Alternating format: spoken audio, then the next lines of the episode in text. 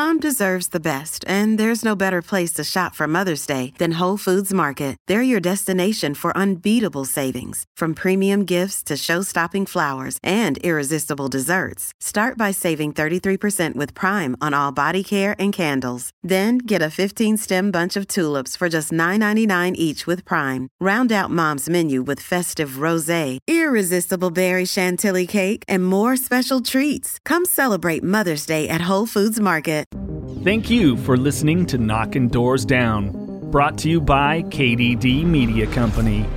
You, do whatever you do what, whatever it takes. I mean, apart from borrowing of the money, um, I committed a couple of card frauds.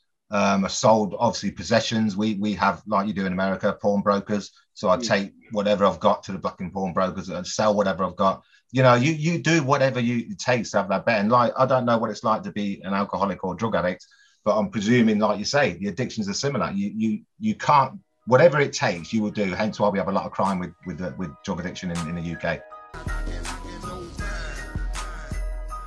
Inside the 5150 studios, this is Knocking Doors Down. Your host, Jason LaChance. A background of uh, alcoholism, some childhood trauma, and other stuff. My co host over there, fabulously tattooed, Mikey Naraki. What is going on, people? what is it? Get it? Yes, because we are speaking with Tony Kelly, who is a Brit, uh, professional footballer, but uh, not the way you think here in the United States, if that's where you're listening. Uh, of course, what we would call soccer. Soccer. Yeah, a wonderful guy. This is not only a, a, deeply insightful conversation that we have with Mr. Kelly, but hilarious. He's just a hilarious guy, wonderful sense of humor, and uh, really insightful as we shed more light on the addiction of gambling. Yeah, great guy. Super fun to talk to. It is. And, uh, you know, and it's really interesting to speak with someone in the sports realm. Of course, we had previous guest Catherine Lyon, who suffered from gambling addiction, but uh, she wasn't in competitive sports or anything of that nature. So it's really interesting to hear from a fierce competitor. Um, who was actually a real a standout? Uh, I mean, playing professionally uh, at 17 years old. You know, he really shines some light too on the whole um, gambling addiction while being a competitive athlete and yes. their competitive nature as far as not being successful leaving the casino. But yes. you'll hear about it. Yep, more on that uh, with Tony, of course, as we get into this conversation. And of course, thank you for listening to the podcast. If you're listening on the Apple Podcast uh, app, leave us a five star rating and a review on Google Podcasts, Stitcher, Spotify, iHeart. If you've got a podcast app, we're on there. We're on it. And of course, uh, the full video is available on YouTube as well. And you can click that link in the podcast description. And please uh, spread the word, share with a friend if you are loving what we're doing, enjoying it, and uh, think there's people that can get something out of it. And we got to thank, of course, 5150 LTM for always swagging us out, and they can swag you out too. Isn't that right, Mikey? That is correct. But how, Jason? What's the code? It's pretty simple. You click the link in the podcast description for 5150LTM.com and use that code that Mikey's asking about. It's KDD20, KDD20, and you get 20% off at checkout. Can't beat that. Give it to me one more time. That's KDD20. Sick. This episode of Knocking Doors Down is presented by Podgo. Podgo is the easiest way to monetize your podcast, providing podcasters with a flat rate for ad space, so you always know how much you get when you include an ad from Podgo. Apply today to become a member and immediately be connected with advertisers that fit your audience. That's podgo.co at podgo.co. And be sure to add the Knocking Doors Down podcast in the How Did You Hear About Podgo section of the application. This episode of Knocking Doors Down is brought to you by Manscaped. Get 20% off and free shipping with the code KDD at manscaped.com. That's manscaped.com and use the code KDD. Welcoming to Knocking Doors Down, author of Red Card, Tony Kelly. How are you, good sir? I'm very well, thank you, and thank you for having me. Thank you for the invite. Thank yeah. you to both of you. No, it's it's good to make your acquaintance, of course, through our mutual friend uh, Catherine, a former guest, and uh, helping continue to shed the light on gambling addiction, which you know needs a lot more awareness. Yeah, definitely. I mean, Catherine, I contacted, we made contact 2015, 16.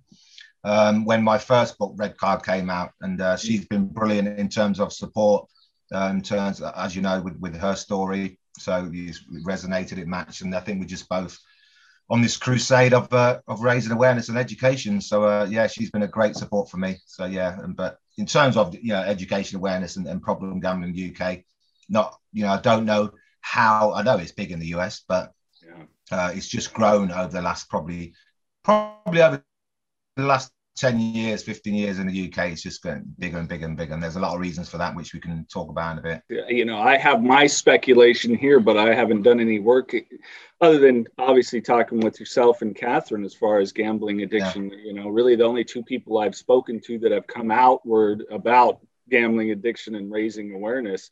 Uh, what really prompted the, the, writing of the book? Yeah. Did you just feel after everything that you went through and seeing it um, not only the wreckage that it caused for yourself on a personal level, your family and loved ones, yeah. but also seeing it within the game of football too? Yeah, there's a few reasons really. I mean, uh, 2012, um, my sister's a head teacher. Um, there was there was snippets coming out in the English press about ex-footballers gambling, getting into gambling, and uh, it was her that sort of put it to me that maybe I should try and put something to print. Now, you know, let's be honest about it. I didn't know where to start when it comes to writing a book. Um, but, yeah, but for some somehow I, I, wrote a couple of chapters, sent it to her. She said, "Yeah, you know, you, yeah, this is great. You can do this. Start from you know nine years old and go through the professional football career, go through the addiction, go through racism in, in, in Coventry, which is a city in, in the UK, um, and make it a biography in that." So the strange thing is that once I put pen to paper, I couldn't stop writing. I just literally could not stop writing. Uh, 18 months took me uh, no computer, no ghostwriter, no laptops, none of that. Just A4 paper and my trusted biro, my trusted biro and A4, A4 paper. Wow. Yeah, yeah, and it is crazy. And I just write and I had this manuscript up there. Uh, 18 months later, and I thought, wow, I've finished. And I told my sister, he said, right, just go to um, go online and send it to some publishers. Had some good feedback, and then yeah, we got it published in 2014. So that was the start of the recovery. Um, and, and obviously, two main reasons why I wanted to get the, the book out is one is to raise awareness, and two is to um, because I've got a big family, you know, lots of you know five brothers, lots of cousins and nephews, etc. And I wanted to get yeah, and, and the majority of my family and friends didn't have a clue to the depths of what I've been through. Um, so I wanted to get that out there for them as well, so they were aware of, you know, they, they can say, oh, right, so that's that's actually what happened because we, we used to go to I don't know functions or whatever, and um, you know, if cousins are there and they'll say, "Oh, you know, how can you not, Tony, not driving a bloody, you know, thirty grand BMW or whatever?" Because obviously all the money had gone. You know, they, they think, "Oh, because I was a footballer for nine years, I should have X, blah blah blah." But I didn't. I didn't really want to go into detail about my addiction. So yeah, the book was a way of telling people what I've been through. Mm. Yeah, and not to mention, I'm sure it's therapeutic talking about it or writing about it right? Yeah, very cathartic, very therapeutic, definitely without without a shadow of a doubt. And I think you know from the publication of the book, I've done a lot of media stuff. Um, so we have a we have a show um, on, in the UK, which is the biggest morning breakfast show, which is called BBC Breakfast. Mm. Um, yeah, and I, I, went on that, and uh, I think the feedback from that, um, and then other radio stations have done. I think that made me realise, right, there's a lot more that needs to be done here, and people it's, it's resonated with a lot of people. And I think I thought, right, okay, what what can I do next? And that's when I had the idea of, of setting up the organisation. Yeah, well, you you uh, mentioned a couple things I want to loop back to, just throwing it out yeah. there. Talking about, uh, you know, racism, uh, where you grew up. You mentioned nine years old. Yeah. Assuming that's about when soccer really became a love. Yeah. But, uh, let's talk a little bit more about the uh, Red Card Gambling Support Project, and let's dive back into kind of childhood growing up because it sounds like sounds like you're one of several siblings, and you know, so it, yeah, always interesting. Yeah, I mean, the, the, the if we start with the, the football, um, nine years old, always want to be a footballer. My, my sort of introduction to football was was Brazil 74, Jairzinho, Rivelino, that era, that team. That was my, that's when I fell in love with football. Um, and so, and that yellow kit and all the rest of it. Yeah, that, that's when I really fell in love with football and, and I wanted to be a footballer. Um, now, it's, it's not an easy route. Um, obviously, you play the local football, play for your school team play for your county, and then it's basically you, you hope you get spotted by a scout uh, or you go into an academy. So I don't know if you're aware of academies we have in England in the professional football game. Mm, yeah, yeah. So, yeah. I am not. I'm completely un, uneducated in that aspect. Right. Yeah. yeah. I, I, think, I think I correct me if I'm wrong. I don't remember if you knew what it was or didn't know when I said, well, you know, out on the pitch. Oh, I have no idea. Yeah, so which is the, fo- yeah. the, the football field in well yeah. soccer as we call it is pitch. Yeah, let's let's, edu- let's educate Mike. Let's educate Mike. educate me, guys. What what am I missing here? Educate me. Uh, so the, just the general route. So I was nine years old, playing for a school team, etc. Then you hope you get sc- scouted. If you do get scouted at twelve or thirteen, you go into an academy. So Tottenham, Arsenal, whatever it is, or even the lower divisions, whatever team it is you go into academy, you'll still go to school, but you'll train twice a week during the week. You still go to school and you finish at 16. Leaves in UK, we leave school at 16. Mm. And when you get to 16, if you're still with that club, then they give you the option of either releasing you or they give you the option of offering you a two-year scholarship. Oh, okay. So the, yeah, the two-year scholarship is 16 to 18. And at 18, again, you either get released or you get offered a professional contract. So that's the oh, sort wow. of route how it works. So with me, I went. I, I did the traditional route, and at 16, I got offered a contract at Bristol City, um, two-year scholarship. But the, this is a crazy bit. So at 16, I became the youngest player ever to play for Bristol City's first team, which was 16 244 days. That record stood for 20 years.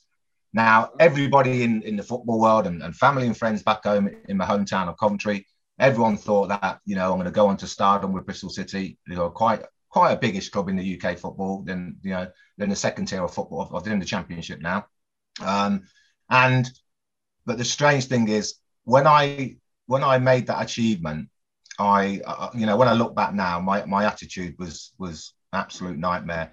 I was going out with the senior pros, clubbing it at 16, 17, coming in at three in the morning, uh, thinking I've made it. Remember, I'm still a scholar. I'm not a pro. I'm still a scholar.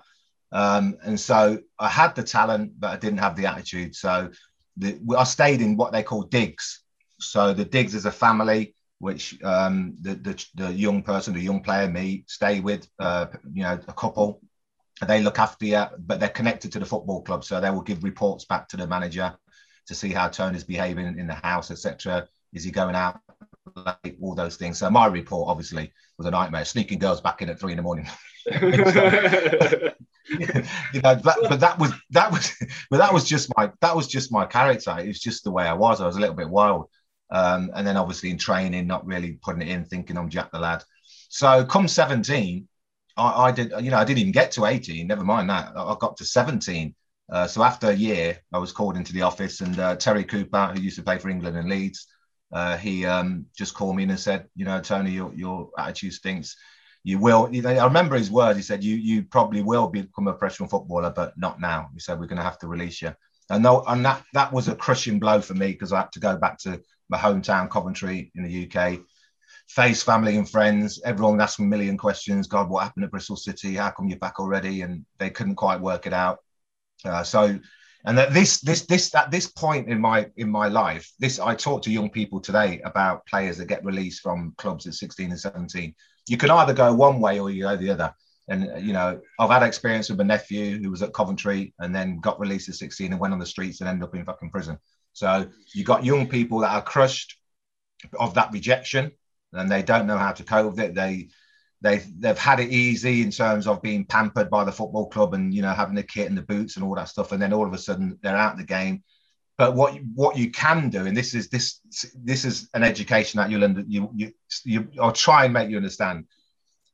In the UK you have professional football and you have semi-professional football. Mm. right?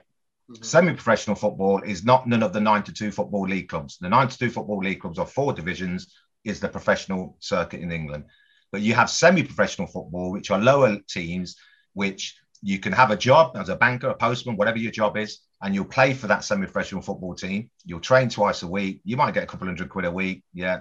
Um, and you'll hope by playing for that team, you'll get spotted by a scout playing in semi-professional football.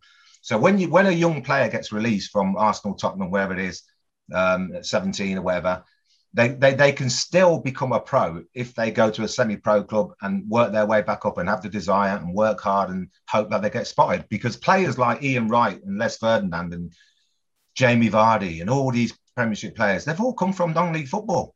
We call it non-league, sorry, non-league football. Yeah, they've come from non-league football. And that's what a lot of people don't realize. The list is endless of these top strikers and players in the UK that have come from non-league football. Jamie Vardy, who was the top scorer in the Premier League last year, he he he was 21 when he came from Fleetwood. You know, Les Ferdinand was 20 from Hayes United. People thinking, who's Hayes? Exactly. You know? Ian Wright, Ian Wright, Ian Wright, Greenwich Borough before he went to Palace. You know, so I I had that mindset. And I, I went into non-league. I worked hard. I played for a club called St Albans City, uh, really good semi-professional football club. Um, and I eventually got spotted playing for um, St Albans by Stoke City, and so I turned professional at 21. You know, so it's never too late. Never too late. Yeah. Well, shit, you were just a kid though. I couldn't imagine that kind of a a kid going out partying, girls, the whole thing. B once you get rejected, you're just a, a fucking kid, Tony. At that point, yeah. it's like yeah, I was, know? yeah, yeah, and, and that's what I mean. Some people... 16 years old, man. Jeez, I was. How was I doing at 16? Well, I mean, we're still. I was still looking for my first armpit hair. Uh, I mean, we're still in in secondary school at that point here because we normally go 17, 18. Yeah. Unless you're yeah. oh fuck up, it might be 19. But, yeah, yeah. So you, you probably you still waiting for your first kiss, yeah? I was, well, I don't know about that. Eighth grade. I, I realized, Eighth grade, Tony. Tony, looking back, if I write a book, I realize yeah. my shit started way younger, way before I ever touched alcohol. So right, okay. you know.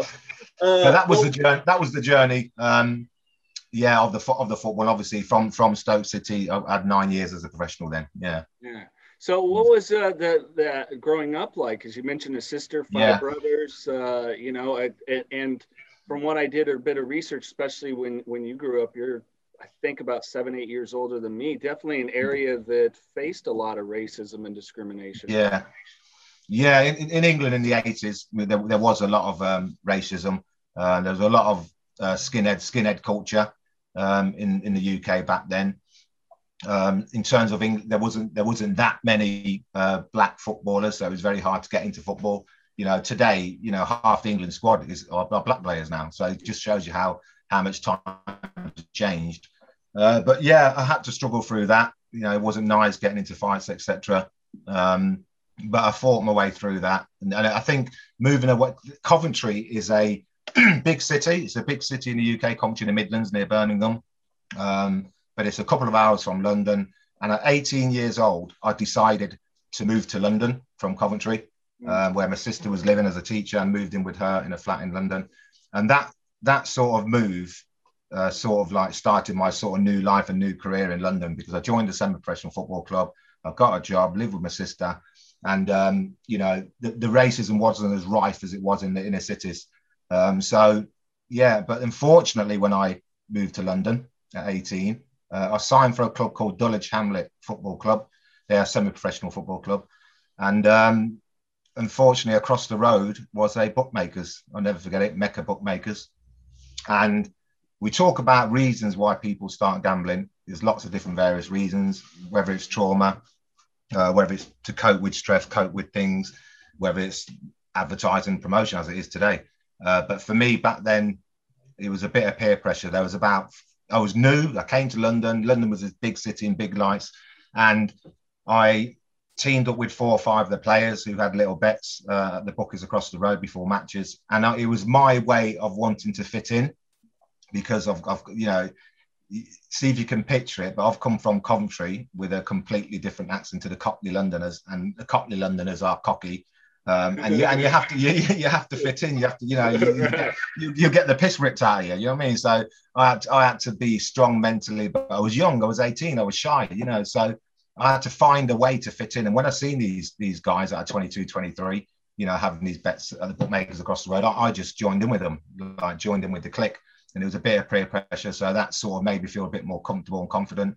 And that's how I started the football um, coupons gambling. And so that was my sort of first bet. Yeah, 18 years old.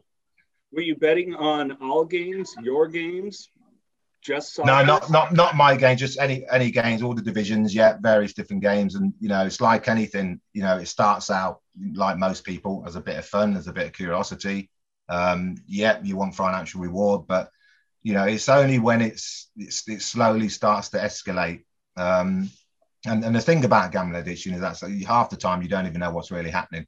Um, and it's and it, and it grows gradually. And then you, you know at some point it will start affecting your your daily life. At some point you'll start borrowing money. Um, at some point it will affect you, you know, your mental health. Uh, you'll start missing because I was working at the time. You'll start, you know, missing work um, because the way you feel, uh, and then eventually, slowly, you'll get yourself into serious debt. Um, so yeah, the spiral of, of gambling addiction is it's it's it's it, I would say it's probably a, a gradual thing that takes time. Um, but yeah, before but I would say that at 18 with that gambling, um, by the time I got to 21 and signed for Stoke City, I didn't. I wouldn't. I wasn't an addict, but but I had a problem. Uh, but when I went to Stoke, obviously, hell of a lot more money. But I will, in terms of saying that I had a lot, hell of a lot more money, yes, I did because I was a professional footballer. But it's it's it is quite irrelevant in terms of how much you earn, you know, because we have people that are on, you know, benefits and students that are still gambling their, their money away and, and, and getting gam- you know, gambling harm. So that's quite irrelevant. It's just that I did have more money. So my losses were, big, were bigger and my layouts were bigger. And when you get to a place of what we call chasing losses, then you'll you'll put big bets on to try and get yourself to get yourself to get yourself even. That's what you're doing. That's what's happening to me. But then you know, over a period of time, you dig yourself you dig yourself a bigger hole, and that's what was happening to me. So um, by the time I turned professional in Stoke and signed that three year contract, um, I was getting into serious debt. But then then I hit the casinos, uh, and I think hitting the casinos was probably yeah the biggest sort of trigger in terms of how the how the addiction really spiraled out of control because I would finish training we'd start training about 10 o'clock, yeah, get home about, you know, it, it was different to the continent, by the way, English, English professional football then. Times have changed now, you know, now, you know, you might start 10 o'clock, you won't, you won't, you'd have an afternoon session, there's the gym, you know, different kinds of sessions. So you might not finish till three or four o'clock, but back then you'd be out of the ground by one o'clock.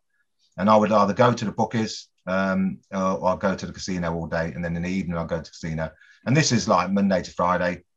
Um, and so yeah, I was I was losing a hell of a lot of money, and the debt was increasing, increasing, increasing. I was going to the manager asking for subs. Uh, I borrowed off every single member of my family, which is five brothers and a sister. Um, and we talk about it today, but we're a very tight knit family, and we talk about it today um, about you know the times when you're burdening with your family with, with problems and your friends. Then eventually that phone that phone stops ringing, and your mates stop picking up the phone because they know it's oh he wants another fifty quid. So there's so many elements to it that, that are attached to gambling addiction, uh, and not not just the money, but obviously the mental side of it. So yeah, I was going for a tough time. I never I never spoke to anybody. I never I never once went to a manager of, of all the six managers that I played for. Not once did I go to a manager uh, to you know open up because you stay in denial. That's that's the sad yeah that's the sad fact about an addict. You stay in denial. You think that that massive massive win will come. Yeah. Yeah, of course we always do. So yes. in the midst of you losing all this money and becoming more and more in debt, I'm curious as to where your thought process was. Were you just yeah. like, oh shit, I'm losing a ton of money. This isn't good. I gotta win it back. Or did you know in the back of my mind, this isn't good. I gotta just stop completely. Yeah, and that's that's the really interesting point because although you know that you, you've you've got a you've got a problem and this is causing you a problem, you know, because I'm not sleeping, you know, my form is very sporadic with the clubs. I was in and out of the team. Um, so there's lots of things going on around me. And obviously with the debt and the bailiffs and the, and the debt letters that come through the door, getting the car repossessed, all these things. So you know you've got a problem. You know the gambling is causing this. Right. But the hard, but the hardest thing is to stop. That is the hardest thing, and that's why we say today that you know you have to get professional help. You can't. You, you're not going to wake up in the morning one day and say I'm going to stop gambling. It, it just doesn't work like that. Um, and so that that's that's why that's why you, you know you continue, continue, continue to hope that. And the thing, the thing, the crazy thing about it, even if I did get a big win and got myself level, I don't think I would have stopped. It's never enough. Yeah. Yeah, I don't think I would have stopped. No, yeah. I think people, anyone listening would be so fascinating because you know you, when you tell your story, Tony, and other people from other forms of addiction, and me myself with alcoholism, it's just it's weird how we all think we're so different and unique, and yet addiction is addiction is addiction, you know, and what it does to you, you know, the sleeplessness, the the ruin. I mean, you know, yeah. people, you know, obviously you think people with expensive drugs, you mm. know, Mikey, you know, it was costly, but hey, even me with alcohol, I remember counting change just to go in and get a, a you know, a double can here, 24 yeah. ounce can, just because yeah. I was DTing or whatever it is. And I imagine yeah. psychologically and emotionally, you would go through the same kind of situation if you had no no cash at hand to go and just place a bet or whatever it was. If there's you, you know, do whatever you do what, whatever it takes. I mean, apart from borrowing of the money, um, I've committed a couple of card frauds um, are sold obviously possessions. We we have like you do in America, pawnbrokers. So I take whatever I've got to the fucking pawnbrokers and sell whatever I've got.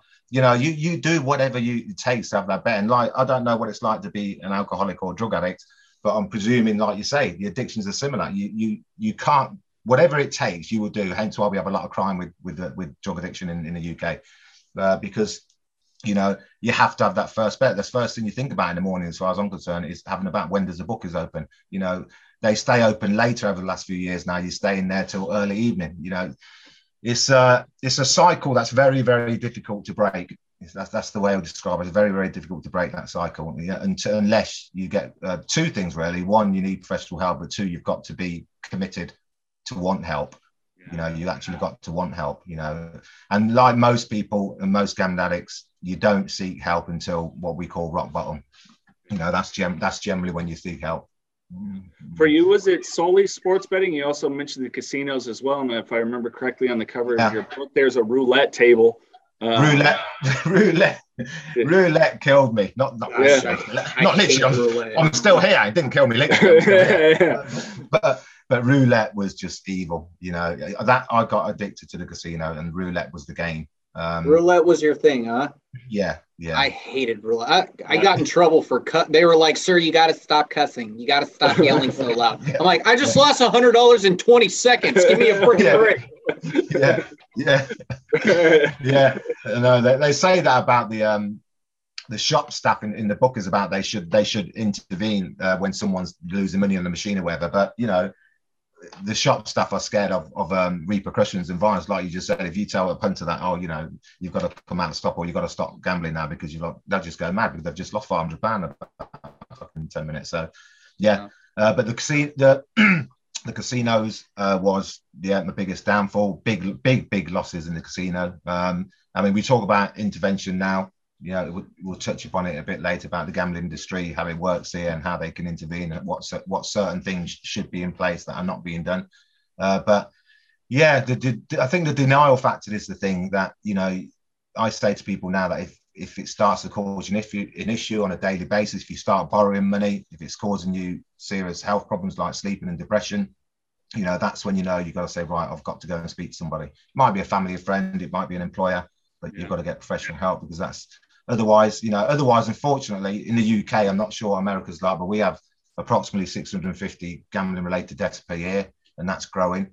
So suicide is now a, a, big part of gambling addiction in the UK. We had a documentary three days ago on our main channel uh, about suicide and gambling. So people are starting to sort of wake up and realize how deep this gambling addiction uh, issue is. More with Tony Kelly coming your way. Uh, not only do we get into those fun random questions, but uh, Tony's got some great stories of soccer hooligans, some uh, interesting situations where he had combative stuff go on with teammates, and a lot more of inspiration from Mr. Tony Kelly. So stick around. The Knocking Doors Down book shares all the history and inspiration behind the Carlos Vieira Foundation and how it all started. All proceeds from the book benefit the Carlos Vieira Foundation's Race to Be Drug Free campaign. So, what's that all about? Through the Race to Be Drug Free campaign, Carlos Vieira Foundation raises awareness about drug abuse, donates to drug free programs, and brings drug free speakers into schools to educate youth. The Race to Be Drug Free campaign's main program is the Gloves Not Drugs boxing program. This program is completely free for kids between the ages of 8 and 17 to learn discipline, strength, respect, camaraderie, and the art of boxing. The program was created to keep kids off the streets, out of gangs, and away from drugs. For more info and to get involved, check out carlosvieirafoundation.org. Breaking news this important PSA is brought to you by Manscaped.com. This is your pubic service announcement and the news you've all been waiting for. The Manscaped engineering team has confirmed that they have successfully created the Lawnmower 4.0 trimmer, which is now available for purchase in the USA and Canada. This new trimmer was just released only moments ago, and we are one of the first to get our hands on it and share the news. Join over 2 million worldwide who trusted Manscaped with this exclusive offer to you 20% off and free worldwide shipping with the code KDD at manscaped.com. I'm one of the first people to try the new 4.0, and I'm blown away by the performance. The craftsmanship and details on the 4.0 are next level. What makes this trimmer different than all the other trimmers, you may ask? A new multi-function on-off switch that can engage a travel lock created for the people who like to travel. The Lawnmower 4.0 gives you the ability to turn the 4K LED spotlight on and off when needed for a more precise shave. The new trimmer even allows you to customize your trim all over through additional guard lengths with sizes 1 through 4. And look wise, it's sleek with a two tone matte and gloss finish. Even features a hot foil stamped black chrome Manscaped logo. Show that mower off loud and proud. Get 20% off and free shipping with the code KDD at manscaped.com. That's 20% off with free shipping at manscaped.com and use code KDD. Unlock your confidence and always use the right tools for the job with Manscaped. Yeah, all of these matters that just can lead to a terrible, terrible mm. downfall. Did you uh, in your in your post? Uh, um, I want to ask, you know, what was your point in which you recognized and got help? But in getting help, have you kind of done backtracking of, of boy, what really triggered gambling addiction? I mean, I know you mentioned that desire to to fit in, but yeah, yeah. you know, mm. were you kind of as a kid a bit of an outcast, or you know, did you fall on a certain point in the family, like the youngest of all the children, or middle? And you yeah. know I, I know for me i did a lot of unraveling. It's like okay my addiction makes sense now not only family history but yeah. other yeah. traumas that occurred. Yes it's an interesting point because i i with my team at red card um three of them are counselors and psychotherapists. Now we i talk to them about addiction per se and, and and what it actually means and and how people get addicted and why people get addicted and one of the things they do always say is that a lot of addiction stems from childhood trauma. Mm-hmm. So I, I, I say to them, well, my childhood, I couldn't have had a better childhood. You know, mum and dad, five brothers, didn't want for anything, the perfect childhood, no trauma whatsoever. And so that sort of counts that out. But but obviously, you know, it's, it's different for different people. Um, so when I look back about, you know, how I, how I how this gambling addiction, you know, escalated, whether I think back to the first bet, yeah, trying to fit in and all that. But beyond that, I can't sort of put my finger on any particular reason why why I actually got addicted and why I became a compulsive gambler. Because the, the strange thing is, which is a fact anyway, and it's the same all over the country, all over the world, sorry, is that there's thousands and thousands uh, of people that gambling that gamble without ever encountering gambling harm. That it never causes a problem you know, and, and that's and that's the that's the tricky bit where you which you can't. Yeah, you might you might have a, a point to say on that because I, I can't sort of work out what, what why that is. Yeah, it's it's really interesting because I gambling not a thing but you put a beer in front of me see you in two weeks you know and it's so yeah, just yeah. weird how our brains work you yeah. know for each individual i was each individual yeah exactly. i was uh, actually recently out of town for uh, friends get together and there was a casino and i i lost uh, probably like 80 to 100 bucks in like five minutes and i was thinking of everything i could have done with the hundred dollars i literally just walked in handed them a hundred dollars and then just yeah. left it's like this is fucking stupid like no offense yeah. to people who yeah but because but, they but can look at alcoholics and be like what just don't drink it's yeah. that yeah, you know but Mikey, I mean? Yeah, but Mikey, you you just made an interesting point. You've just gone in and given them a hundred pound or lost a hundred pound. Yeah, yeah. But for thousands of people, they have to get that hundred pound back. Yeah, no, absolutely. Something, something, triggers them. They have to get it back. Sure, sure. They yeah, can't walk out and say, "No, I've lost hundred pound. Leave that. I'm going to leave that fucking shit alone. I'm walking out." They, a lot of people can't do that. They have to get it back. Oh, and, and I told I totally get that. Like I wanted to get it back, but I was just like, no, no, no. Like because yeah, these places yeah. are big and beautiful for you know not giving money away. So yeah. it's just like but I but I get what you're saying. I get what you're saying, Tony. I do. Yeah, yeah. Because it's a very, it's very um some obviously there's you touched upon about how the brain works. We're all wired up differently. Absolutely. We talk about the talk of how the dopamine has an effect on your behavior. So there's lots of you know biological issues going on. But you know, it's just weird how some people just. I've got friends that, that gamble, never a problem, never a problem. But then I've got others that you know serious problem. So it's different for everybody. You know, I'm not sure about this. In, addictive people say that some people have an addictive personality. I don't know. Could be. I don't know. Well, and it goes both ways too. Like Jason, how he had mentioned how mine was substance abuse. So like cocaine, when I ran out, I wanted more. I want I couldn't sleep. I'd be up for days at a time you yeah. would probably look at me and be like, dude, stop doing it and go the fuck to bed. You know, yeah, yeah. I'd be like, yeah. it's not that easy. I want not more. that easy. Yeah, exactly. So that's why I'm saying I get what you're saying. yeah, not, not that easy, buddy. Yeah. But that's mm. the interesting thing too that you really talk about, Tony. That, that just the psychological ramifications. Eh, you know, mm. the emotional state it leaves you in. You too. You yeah.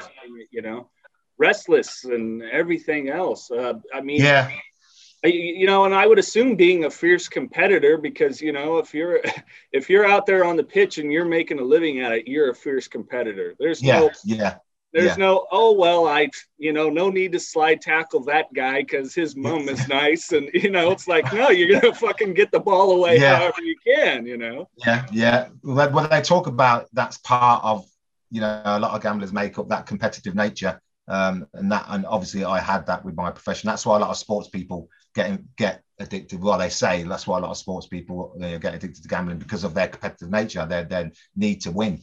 I get um, mm, yeah, it's really interesting.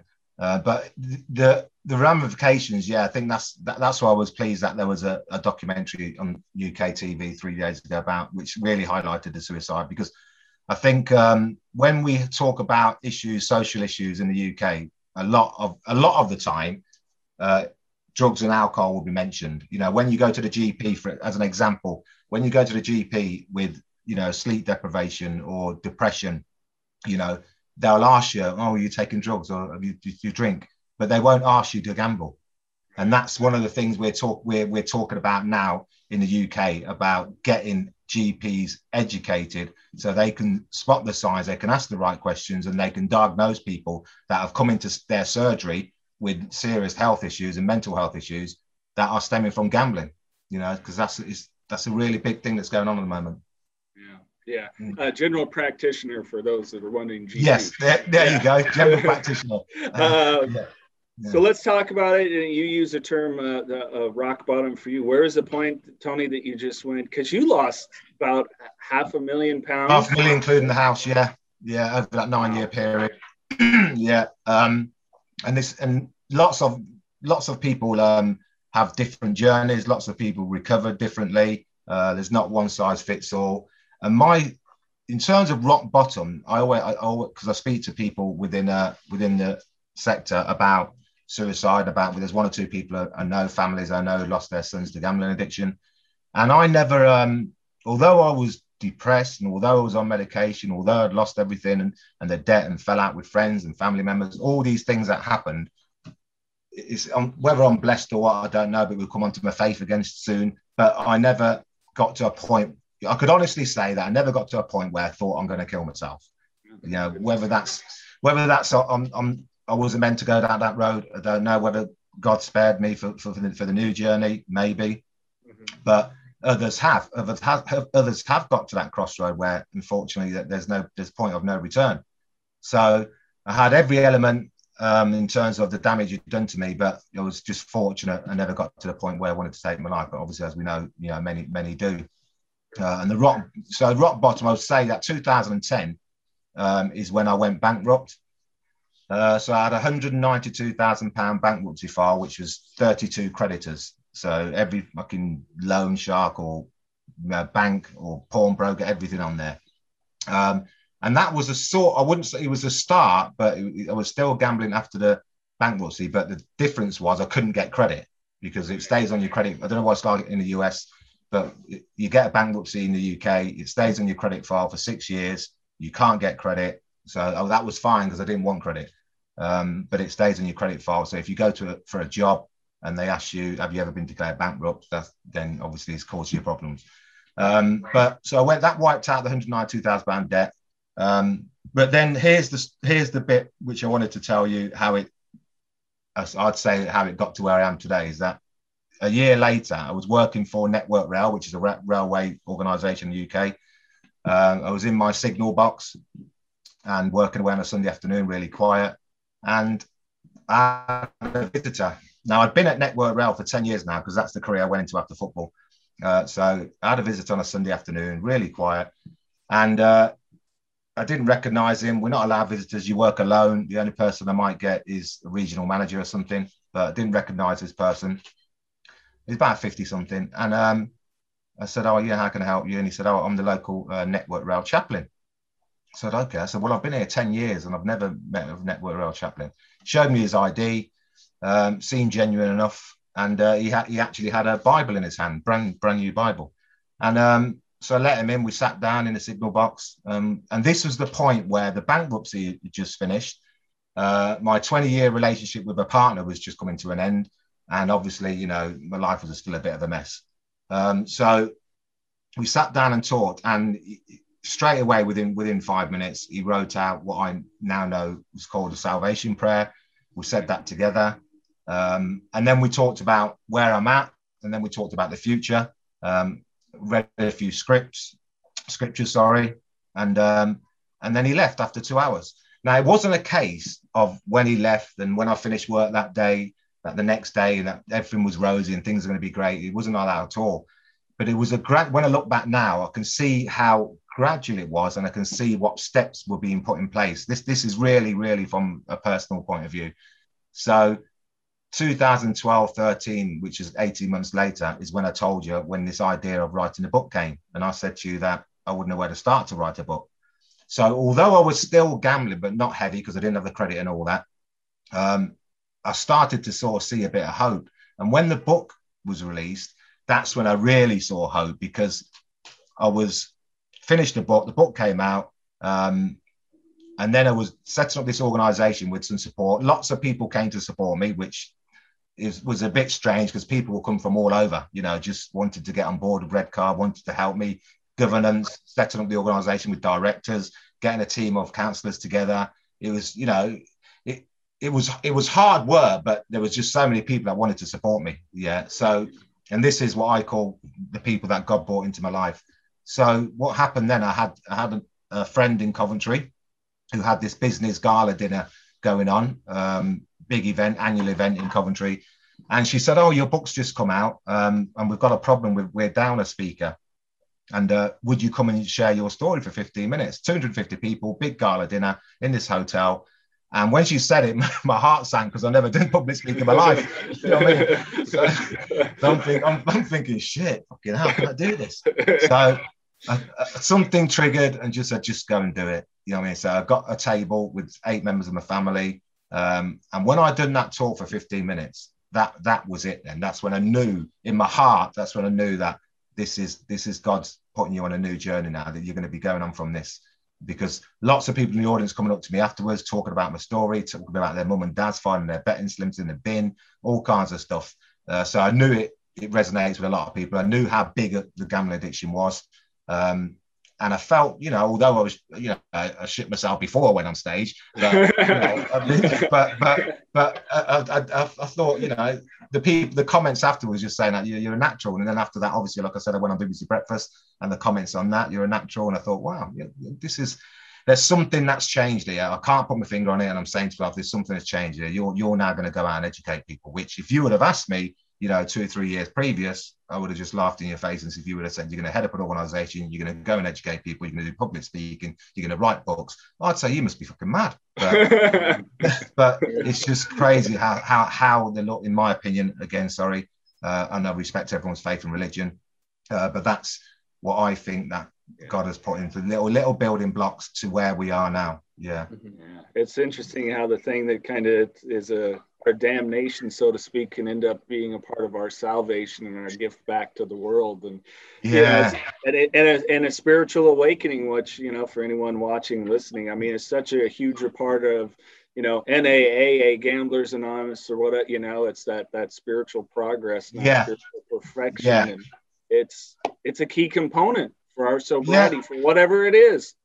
Yeah, a lot of people go to GA and you know the 12 step program, and you know there's a a, a spiritual religious element to that, and you know that's that helps them whether the, whatever the higher power is that they believe in. So yeah. for me, it's Christianity. For me, um, and I just go back to a uh, after that book was um, written, the first book, Red Card, and I've done that talk, the set up the organisation. The first workshop that we set up was a local one, a regional one in our area, and we were looking for somewhere to to um, do the workshop our first one, uh, open event. And so, uh, again, it's weird. Someone said contact the local church. I contacted the local church. I went down there. Um, his house is right next to the church, and uh, Father Taman. And he said, "Oh, I had the book with me." And was sat in his house with it with his two kids and his wife. And he said, "Your story is amazing." I said that, you know, he said, "We want to support your organisation. You can have the hall for free, which is normally about 500 quid. You can have it for free. Uh, we'll give you a donation to help you on your way. Um, and so they became our first sponsor. So it's all connected. Yeah. It's just all it's all connected, and they became my church of worship. And um, yeah, from that moment onwards, it was just a matter of you know God giving me the tools and me me using the tools and making sure that I stay on the right path and you know try to try to educate people. Which yeah, and we've grown we've grown from I would say we're active in terms of going out to the public uh, in terms of educational workshops. We've grown we, we were active from about 2017 um, so to where we are now and continue to grow yeah awesome it's very cool i love it well, let's talk a little bit more about some uh, some football stories. Uh, yeah. tell us some good memories. I mean, we you know we love talking sports, even if we don't know yeah. a ton about yeah. the sport. Yeah, I'll tell you. I'll tell you. I'll tell you a funny story. I'll tell you a funny one. I'll oh, go on. Go on, Michael. What was you gonna say? Oh, I was gonna say I saw a footballer and I was like, "Cool, which NFL team is that?" But then I forget that it was. so yeah, let's hear it, man. Let's hear some stories. So the, uh, the, the the I'll tell you the the funny the no yeah the funny one first. So in, in England, obviously, you've got different divisions. Uh, the top tier, the Premier League, and then you have Championship, second tier, and then Division One and Division Two. So was, this is on my downward spiral of my career. Um, so I'm now at Bury Football Club um, in the third tier of professional football, and um, because my form was so sporadic, I was this was at all the clubs. My form was sporadic. I was always in and out of the team because of what was going on.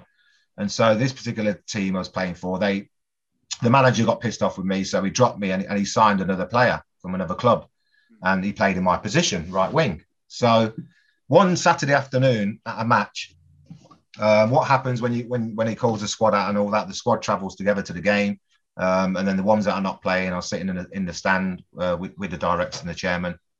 And uh, yeah, you watch the game and, you, are sitting there in your suit. So I'm sitting there in my suit with about three or four more players, teammates that were in the squad that are not playing, and um, I'm watching this guy on the pitch, yeah, that's taken my place. So every time he, he touches the ball, I'm like, you fucking shit, you fucking wank. I'm just, I'm just cussing him. I'm just cussing him. And remember, there's four or five thousand people in the crowd. I'm in the main stand, and people are people are you know looking around. And my mates are saying to me, Tony, the chairman's behind you. The chairman's behind you now. But I didn't give a shit. I, I didn't give a shit. So I just kept cussing this guy, Kevin Hulme, his name was, and I kept cussing him. And um, and so I didn't think nothing of it. The chairman, obviously, right behind me, obviously heard everything. I did, but I didn't care because that's that was my mindset. I was just pissed off. I didn't care. So um, we come to Monday morning now, yeah, Monday morning. And every Monday morning, at every football club, you have a briefing, yeah, with the weekend.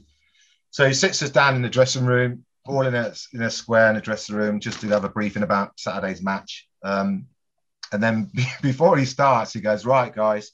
Um, there was an unsavoury incident on Saturday um, in, at the match on Saturday, and um, uh, the two guys, the two guys know know who they are. Uh, so he looks at Ke- Kevin's across the dressing room of me, so he's sort of looking at me, and uh, Mike Walsh, manager, goes, "So uh, he goes, you two, you two go and sort it out in the gym."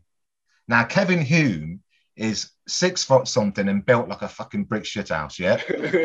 so, right. So when so, so when Mike Walsh, the manager, said you two go and sort out in the gym, my heart just sank because I just thought this, that's it. I'm just going to be fucking battered. You know what I mean? and the, when I think you about just it, take off running. no, no, no. I know. I can I so- outrun his ass.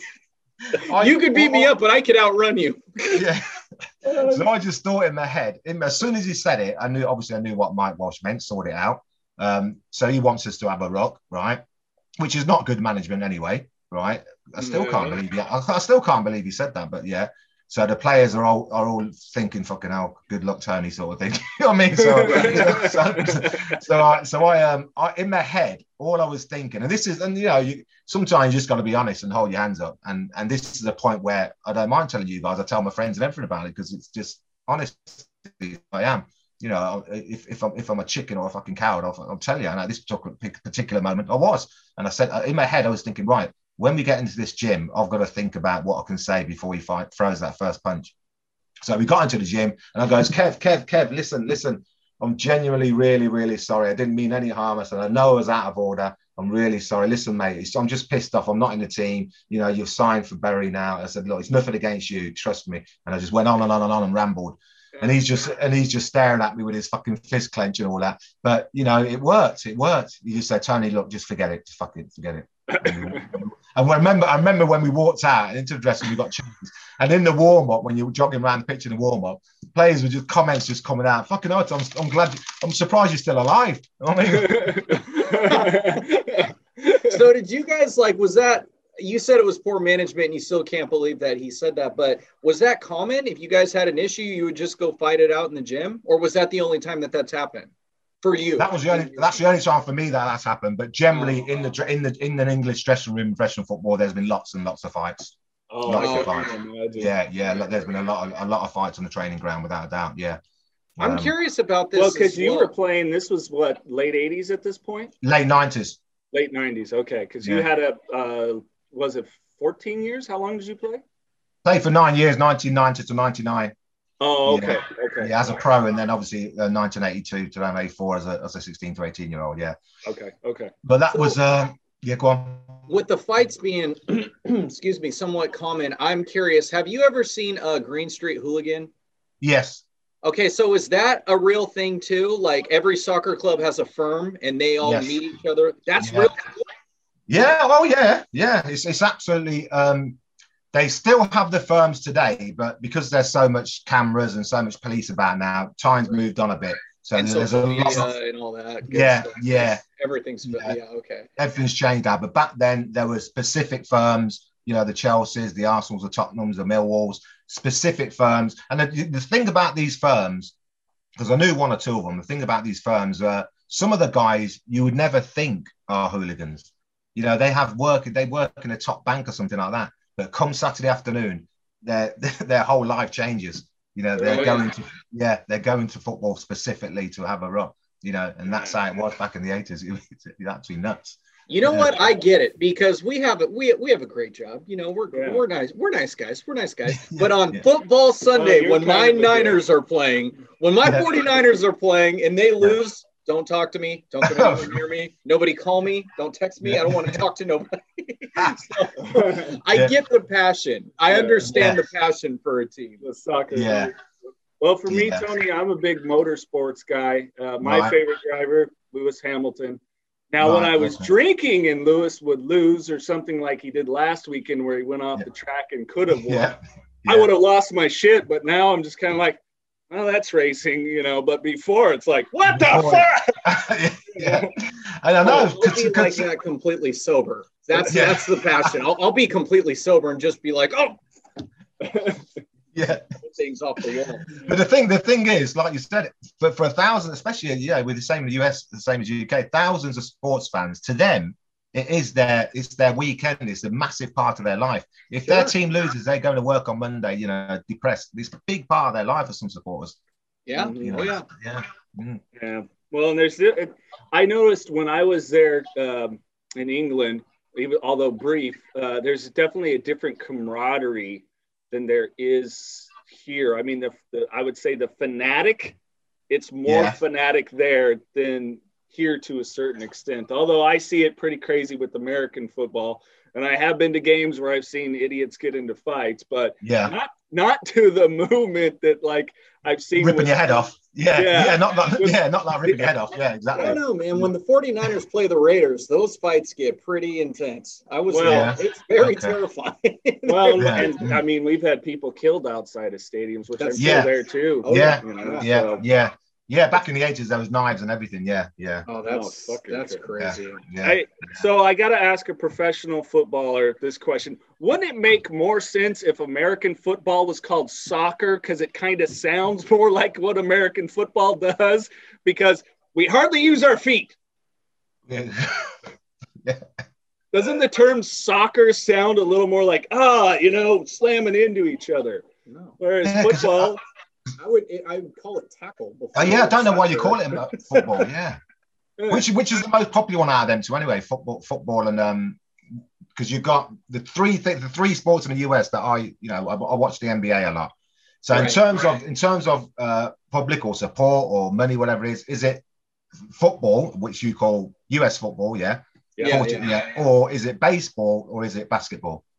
Uh, they all they all earn they all earn millions and millions of dollars. They, they all do, and that's kind of tough because if you ask me, I'm gonna probably say football, even though baseball is considered America's pastime.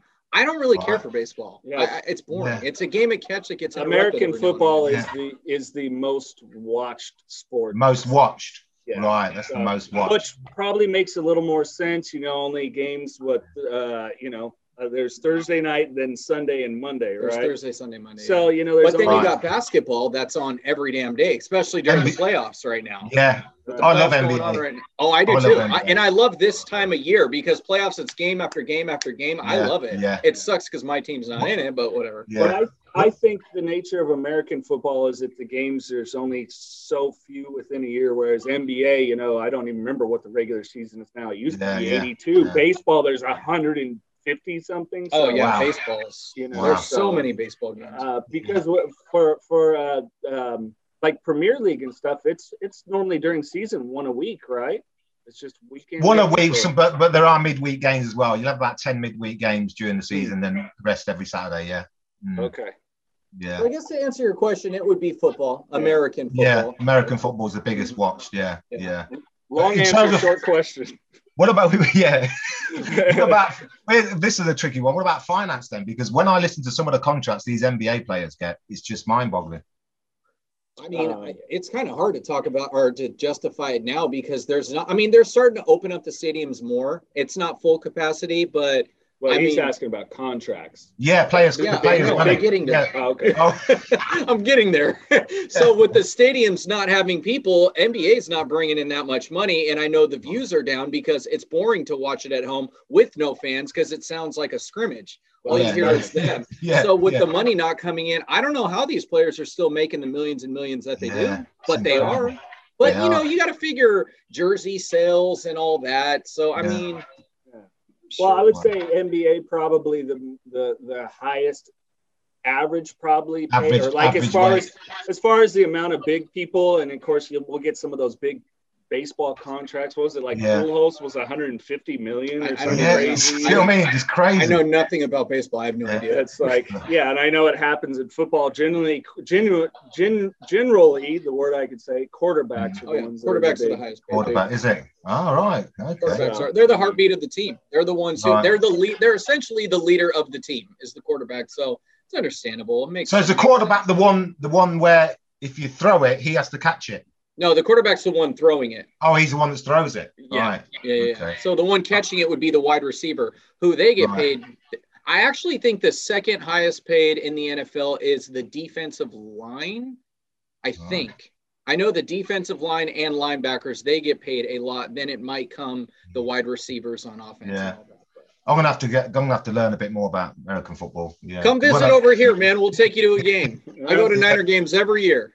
Yeah, well, you, I tell you, you never know what's what life holds. I could be in America. I'm definitely gonna be looking at you guys, but you never know. Yeah, that could happen. Yeah, absolutely, man. We'd love yeah, to have definitely. you here. Yeah, definitely. I've um, never been to London. I do. It's England's awesome. I wish I could have stayed longer. I was only there for two days, and that's two days. Yeah. yeah, yeah. I, I, have been to Florida, obviously, with, with my daughter and the Disney and all that stuff, Florida. Yeah, and yeah. I've been and I've and I've been to Brooklyn for a weekend. My auntie lives in Brooklyn, so I went to that yeah weekend. Oh. Went to down yeah went to a to a couple of clubs around there. What's the Billy Billy something club in Manhattan? Oh, I can't remember now. I'm yeah, not but, familiar with the East yeah, Coast. So, yeah, yeah, so I was down there. But yeah, but the one thing I would say about America, which which we always say in England, everything's bigger. So you come to every, everything, whether it's the food or the burgers, whether it's the roads, whether it's the cars, everything is bigger. Yeah, yeah. this is true. we it, especially depending on where you're at. Well, if you go to Texas, I was one, they say, love uh, everything bigger, and we won't right. we won't get off into that conversation. Right, okay, Everything's yeah. bigger in Texas. Oh, yeah. shit, so I'd say, I know you I want to. Oh, you want to watch the time, so I'll say the biggest of two highlights. I would say of my football career. One is when we played. So we have you have the FA Cup and you have the League Cup. Obviously, the, the bigger cup, Champions League, etc. But Stoke City got into the League Cup final, uh, and we won. And that was the, my first time and only time that I played at Wembley. And when I say Wembley, awesome. this is this is 1992, and I call it the real Wembley. A lot of fans in the UK call the old Twin Towers the real Wembley because that was the proper. I know we got a nice stadium now still, but it's the old Wembley was just something special. Yeah, so to play there in a final, get a winner's medal, family up there. That was a big highlight. We won 1 0. Yeah. yeah. so playing at Wembley. And then, um, as you're probably aware, a, a, particular special moment when I uh, was playing for Stoke. So we drew Liverpool in the Cup. Um, obviously, they were favourites, obviously. They had, you know, McManaman, John Barnes, all these players, Grobbelaar and goal, obviously. So, uh, we're 2 1 down, and I was on the bench. And Lou Macari, he's ex Scotland and Man United, uh, he said to me, Go and warm up. Uh, and it's 88th minute, and uh, at Anfield.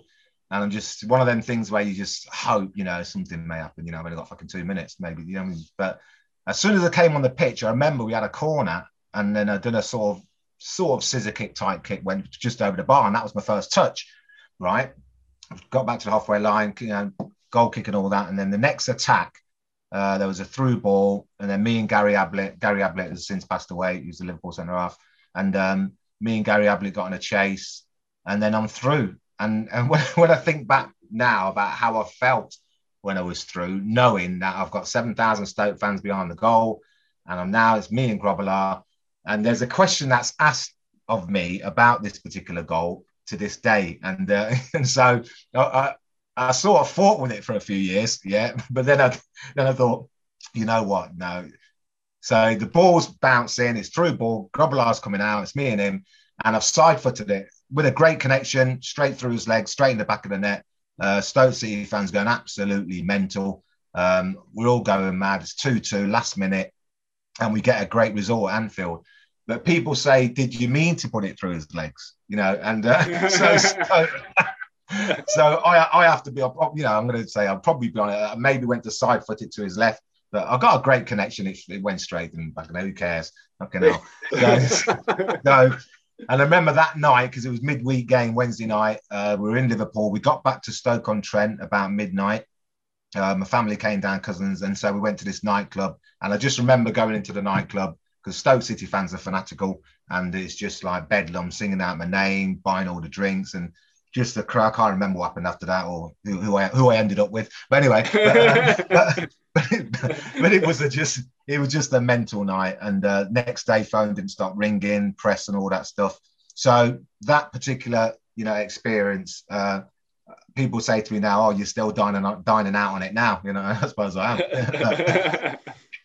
but I tell you what does what does happen a lot is I get a lot of um, people, kids that were 16, 17 at the time behind the goal that are now 40s, 50s, and just saying what a great on social media. I get lots of messages about that. I was behind the goal that night and that kind of stuff. So, yeah, great experience. That was probably the happiest time in terms of uh, my football career, scoring at Anfield and playing at Wembley. Yeah, yeah. No, that's, that's awesome. awesome. Hell yeah. I mean, you know, one of the renowned stadiums, you know. Yeah. Uh, Wembley is where Oh, what was hell? Well, like ten, Live Aid? No, ten, tennis is there and every. I don't remember if what Live was, Aid was, was Live Aid at Wembley. I think so. Yeah, yeah, yeah, yeah. it was. That's how. All that's big, why that's Live Aid. Yeah, live all the big concerts there. Everything's at Wembley. Yeah, near the Day. Yeah. Uh, SummerSlam '92 was there. Yeah, no, I wasn't. I'm a professional I wasn't thinking of that at all. I was thinking of Freddie Oh, right. You said Wembley, I thought Queen. That's what I thought. yeah, yeah, yeah, yeah, Uh, yeah. All the big boys have played there. Yeah. Before we get to the fun random questions and give you the last word, if people want to find out more about um, the Red Card uh, Gambling Support Yeah, Project, yeah. how do they go about doing so? Um, so the website is Kelly's Red Card Consultancy.co.uk. But even if they even if they Google Red Card Gambling Support Project, there's pages of stuff about Red Card. Um, lots of information on there, lots of uh, prevention tools on there, lots there's videos on there. Uh, obviously, I'm on Facebook and Instagram and uh, LinkedIn, Tony Kelly, so that not not hard to find. Uh, and I always say to people that if they want to reach out to me through social media or through the website, because we have contact details on the website as well, phone number and email, then don't be afraid to reach out, even if even if it's just for a chat or for advice or support. No problem at all. Oh, yeah, absolutely. Right on. Mikey, some random questions with Mr. Kelly. All right. Oh Let's. no, no. These are just fun. These are fun just for shits and giggles. Have a laugh. Mm. If they were to make a movie about you, who would you choose, or who would you cast to play you? Oh, um, I know, I know that because one of my favorite actors, uh, and obviously he has to be black. so you're saying you wouldn't cast me? Okay. so, uh, is, well, is, I hope I've got his first name right. J- Fox, James Fox. Is his first Oh, name Jamie Foxx. Yeah, yeah, yeah, I can see that. Oh, Jamie yeah. Foxx could play anybody. That Right. guy. he- yeah. That's why I think he can play anybody. he's lit. He's incredible. I love Jamie Foxx. Uh, okay. If you were stuck on a deserted island and you could have one movie and one music album, what would they be? Which ones would you bring with you? One movie, one music album. Um, the, it's, funny, they're both American. Because you guys do things best, to be fair, right? I would go for um, Alicia Keys would be Ah, the album because she's got just a I love her, her the way she plays the piano, and I love her, her mellow voice, and I love some of the nice mellow tracks that she does.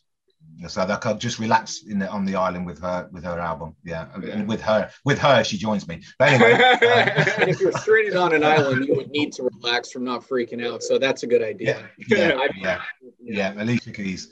And uh, this this film is is obviously it's an old film, yeah, but it's just something that's there's certain parts in the film that make me laugh, and um, this particular actor makes me laugh. So when I say the name of the actor, you'll know who I mean. So Joey Pesci makes me laugh in this film, and it's a legendary film. So I don't know if you guys can guess it. You would probably know more than me. He's the film buff. We are we are talking obviously gangsters back in the day. Joey Pesci Yeah. with his with his little trio. There's three of them in the film. They're always in the same film together. What's his De name? Niro, Oh, Joe Pesci. yeah, yeah. yeah. Joe Pesci, but De Niro, and the other one. There's three of them that they're fucking. Is- They're all- Goodfellas. are we going Goodfellas? That's on it. That's the one. Yeah, okay. Yeah, My yeah. top three favorite movies is Goodfellas. Yeah, That's love it. Yeah, because you were Absolutely. saying that, but then I was going to think, ironically, if it was Casino, Yeah, exactly. That's similar. Exactly. that'd Yeah, be really ironic. yeah. But I just I mean- love, I love Joey and I love Robert De Niro. I, I, I'm obsessed with Robert De Niro. I, I anything he does, I love it. Um, when you're stopped in traffic, Yeah. what's going through your head? What's going through my head? Fucking Yeah. hurry up and get a move on. Are, do you have road rage? Road rage, do you? I, I have I have road rage, but but in the car, so I don't I don't I don't get out of the car because oh, um, right. yeah no because you know there was an incident where I had with, with my daughter in the car where someone cut me up and um she was the car was cut me up and then he, we're in traffic so he's, he's at an angle in front of me he's just bar, Uh-huh. you know cut me up and um my daughter said, "Oh, Dad, look what he's look what he's just done. Look at him, look at him like, with his big fucking car. What's he fucking doing?"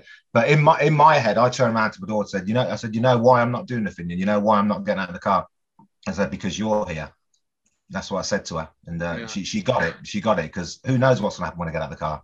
So sometimes you just you sometimes just have to take a minute and think, as frustrating as it is.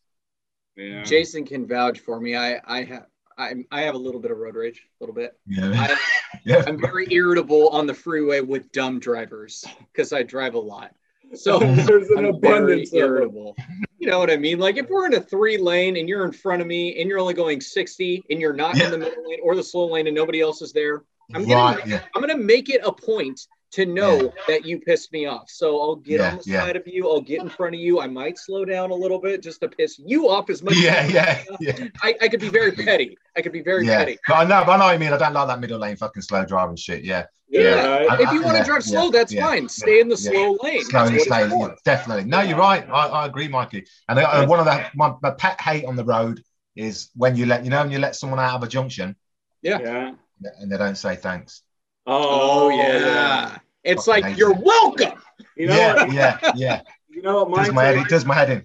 Because mm. I, I, only uh, rode in um, rode in a cab throughout throughout the city when I was there. Uh, mm. But like here, because where we live, shit ton of freeways, right? Yeah. So I hate when some stupid son of a bitch, because like our speed limit is 65, will get on the freeway at 35. Oh yeah. I'm yeah. converting that to kilometers. You know, it's like, yeah, it's like, okay, so you want us all to die. yeah. yeah. Or when it's raining and you drive 10 miles an hour because you're trying to be safe. It's like, yeah, yeah, yeah. More dangerous going this slow. By going that slow. Yeah. I'm not saying floor it when it's raining. No, I'm just saying no, no. maintain the flow of traffic.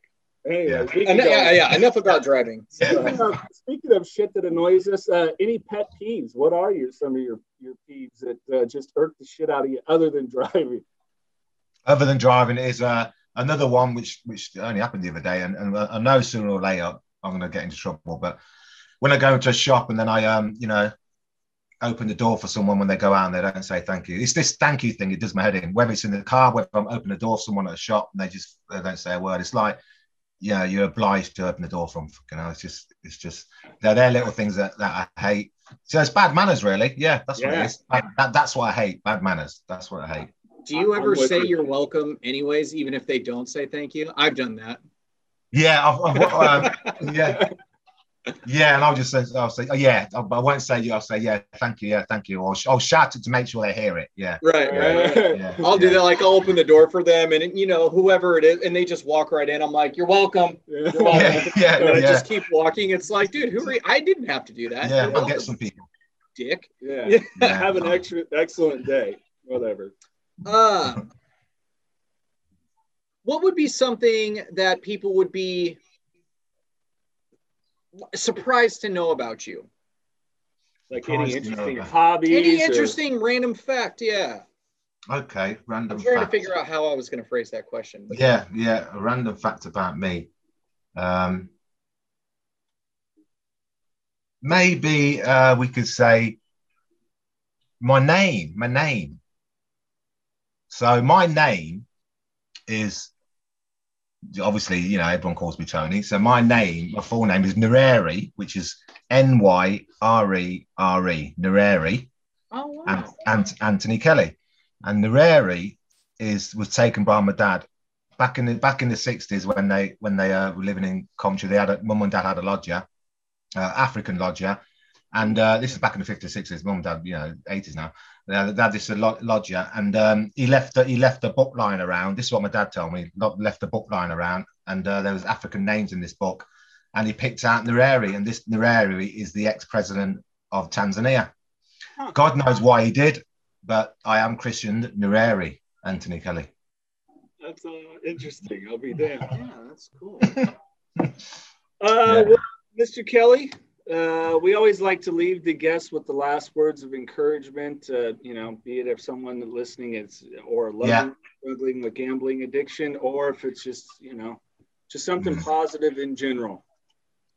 I want to leave on two notes. So one is like like whether it's whether it's in the US, uh, whether it's football or being a basketball player or whatever you know sports person that you're aspiring to be. I would say that and in the UK, as a, as a young footballer to get rejected from clubs and all that, I would say that just never give up. Um, always strive for your dream because you know lots of people get second chances. You've got to take that second chance. So that's one thing for young people to, to uh, that I would like to sort of stress is that it's never too late to give up, even even when you've been rejected at a younger age, because um, there's there's hundreds of ex um, there's hundreds of sportsmen out there in different possession professions that have had rejection at a young age and still gone on to be superstars. Mm. So that's one. And in terms of the gambling side of things, um, I said to you earlier that I never thought in a million years that I would be a CEO of a of a company, of my own company, and that I would be doing public speaking, and that I would be writing books. Um, but in terms of what I want, particularly the second book, which has just been published, um, Red Card, I Bet You Can Win. I like that title because that, that's the way I see it. Um, that was published two weeks ago. As you know, it's available on Amazon US. Uh, and I would say that book, I want to inspire people to know that you can come out of adversity, you can recover from trauma, and you can, you know, move on to a healthy and sustainable life. Uh, so it's not, it's not all hope is not lost. Just remember that. Absolutely, amen. Love that. Well, Mr. Kelly, this has been fucking awesome. Too bad we're way across the pond because uh, I, I, I hope we get a conversation in person one of these days. Let's go to an interview. So do I. so do I. what part of America are you both in? California. California. West Coast. Oh, right. California. That's California's nice, isn't it? Oh, yeah. It is where we're at. Is so. Always do this. Just. It's like it's, we're like in an ag area, so we're about two uh, two hour drive from like the coastal area. Yeah. I like okay. to just say California and just let people's imaginations go. yeah, We're friends with the Kardashians. We surf to work, all that yeah. good stuff. I like to just let their imaginations go. Yeah, yeah, yeah. brings us to reality.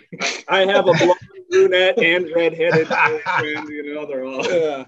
Yeah, but no, but through through social media and through Catherine, I'm definitely going to over the next uh, three or four months keep in touch because I think there will be a time where because I, I, I do want to have a little mini break and there may be a time where I can come to America once oh, everything dies down. Once everything dies, yeah, once everything dies down, I might I might come if I go because me and my brother are talking about you know you talk about um, life goals and things you want to do before you get old or whatever. Yeah, just certain things that you're doing. We were talking the other day about where's our next trip going to be. My parents are in St. Vincent, which is obviously the Caribbean. Yeah, Mum's out, mum's out there. Um, but we were talking about America, and so uh, thing you you asked a question earlier. Something else they might know about me. This will get you. Uh-huh. There is two of me. You have a twin? Identical? Oh wow! Oh, that's cool. That's yeah. fun. Yeah, it's fun. it is fun. It's absolutely brilliant. I mean, some of the st- stories we had twin with the twin stories when we were younger. You know, yeah, we have some great, oh, yeah. some great times. But yeah, my twin, we're very, very close. Twenty minutes apart. Um, the only difference is he didn't become a professional footballer, but I did, obviously did. But we're very close. And so, yeah, if, if we decide in the next three, four, five months when things go down that we want to have a trip, then we'll come together. Yeah, that's awesome. Who's standing minutes older? Who's the older one? He's 20 minutes older than me. Oh, he's okay. So you're the okay. All right. Yeah. Yeah. yeah we should absolutely stay in touch. We'd love to have you out here. Yeah, yeah that'd be brilliant. That was Especially brilliant. because I know as things uh, uh, continue to open up, one of our agendas was to try to create uh, speaking engagements, you know, and guests and stuff like that. So especially if it's something where, hey, we can also do a little bit of business for you, you know, and and, and help some people and lives. And hey, cool. Yeah. Extra brilliant. Yeah. So yeah, exactly. Yeah, mate, brilliant. Well, thank well, you, you two. I know it's later in the day there. You, you, yeah, I know. Yeah, exactly. You two are a good double act, though. I'll give you that. You're a good double act. Mm. Yeah, appreciate it. we yeah. appreciate your time too, my friend. Yeah. Bloody hell. Tony Kelly. No, it, no, it's, it's it's fuck all. Fuck all. I love the accent, man. I, I absolutely love it. I, I just I think it sounds so cool. Uh, what a great guy! Just a total blast uh, uh, to speak with Tony. A great person and and deeply passionate about, of course, not only uh, gambling addiction, but addiction in general. And he's he's seeing what it's done uh, in his local community, in his country, in the United Kingdom, and it, uh, really, addiction has such an impact, no matter what it is, upon the individual, those that care and love about them, and also what goes on in the community. No, yeah, absolutely. And like I had said previously before we had listened to him, it's, you know, I can, I personally can go into a casino, lose a $100, and then just be like, you know what, fuck it, and then just leave. But the way he put it into perspective, like, well, me as an athlete, I don't want to lose. Right. So when I lose, I want to try to win. So I'm going to go get that 100 back. And, Unfortunately, sometimes it doesn't always work out that way, and that's how you get yourself into a deeper and deeper hole. I the way he put it, I get it. yeah. I get it. You know, it sure. makes sense now. Sure, it's it's it's no different than um, you know, I can't put the bottle down after five. You know what I'm mm-hmm. saying? Uh, the, well, then I'm just not competitive. I'm, I'm really not. I've never really been that competitive. Like, I'm trying to think. I really haven't been. If if, if I lose in something, like if you and I right. are playing like uh, what, cornhole or like darts or something, and you beat me, whatever. It's taken me it's taken me care. a lot of work to not be a pouty shithead when I yeah, lose. Like it's, you beat me in darts, big, big, fucking deal. you yeah. know what I'm saying? I don't care. And you know what? It's funny you mentioned that. I've never really thought about that um, with my drinking, but really, you know, just you mentioning that socially, I would think about that like. Haha, see, I could drink that guy that outweighs me by 150 pounds under the table. I never really thought about it maybe as a competitive approach until you brought that up. I'm just not, yeah. I'm I don't know. And as far as like the weight thing, it's a different topic for me. I feel like it's different. Sure. I really do. Like there was I had a roommate who was about five five, a buck forty, soaking wet that dude could outdrink all of us. Right. And that, mind you, that's when I was like 19. But I really don't think it's a size thing. I just feel like it's a tolerance thing. Sure. Well, no, it, touching on that, it, it it it absolutely is. But you know what I'm saying? In my competitive nature and the yeah, stupidity yeah, in my head, head went, yeah. yeah. you think you're like an alpha above me. All right, we'll do another shot, bitch. And then the big, you know, the guy bigger than me is like uh, puking, and I'm sitting there laughing hardly with the buzz. You know mm-hmm. what I'm mm-hmm. saying? Or if you outdrink a well-known alcoholic, right? You know what I'm saying? That would be because I've done that and when I was in Vegas. oh, it's dumb as hell. Yeah. But I remember we're going all over the place here. This one, people. But I remember being with one of my uncle's friends who has been a notorious drinker his entire life, and I was in Vegas with him. This was years ago, and I was fine. And he was like slurring. We had to carry him. And my uncles were like, I've never seen him like this before in my life. And I was going toe to toe with him the entire time. And he's not a big guy, but right. he was a drinker. Right. And it's so lame that we prided ourselves on just dumb shit like that. It absolutely is. It's so lame. But it, back it, to Tony. Yeah. Uh, thank you again, Mr. Tony Kelly. You are absolutely awesome. If you want more on Tony, click the link in the podcast description for his website, his social media, and of course the link to purchase his new uh, book, uh, the sequel to his original autobiography. It's a Red Card uh, Bet You Can Win, and uh, just sheds more light on not only gambling addiction and how people can go to the depths, but very relatable on any level of addiction. Uh, there's so many similarities. And uh, if you want some words of inspiration, speaking of books, don't forget to pick up Carlos Vieira's autobiography, Knocking Doors Down, with all proceeds benefiting the Carlos Vieira Foundation and its three programs. The link there, of course, you can get it uh, the hardback, paperback, or the ebook on Amazon. Anything else, Mr. Naraki? Nope, I'm going home. On that note, mates, keep knocking doors down.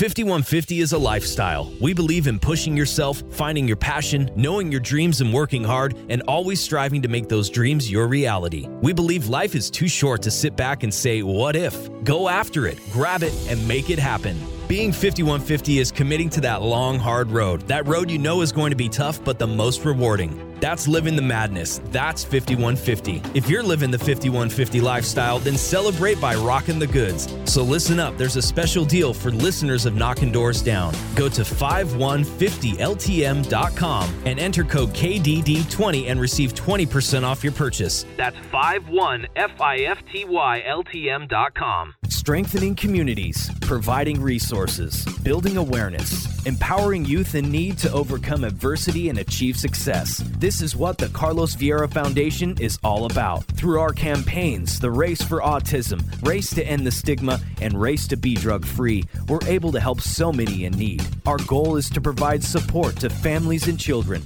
and give these families opportunities that might not normally arise. Learn more and find out how you can get involved. Visit carlosvieirafoundation.org today. This podcast contains the views and opinions of the Knocking Doors Down hosts and their guests to the show. The content here should not be taken as medical advice. The content here is for informational purposes only, and because each person is sharing their unique perspective, please consult your healthcare professional for any medical questions.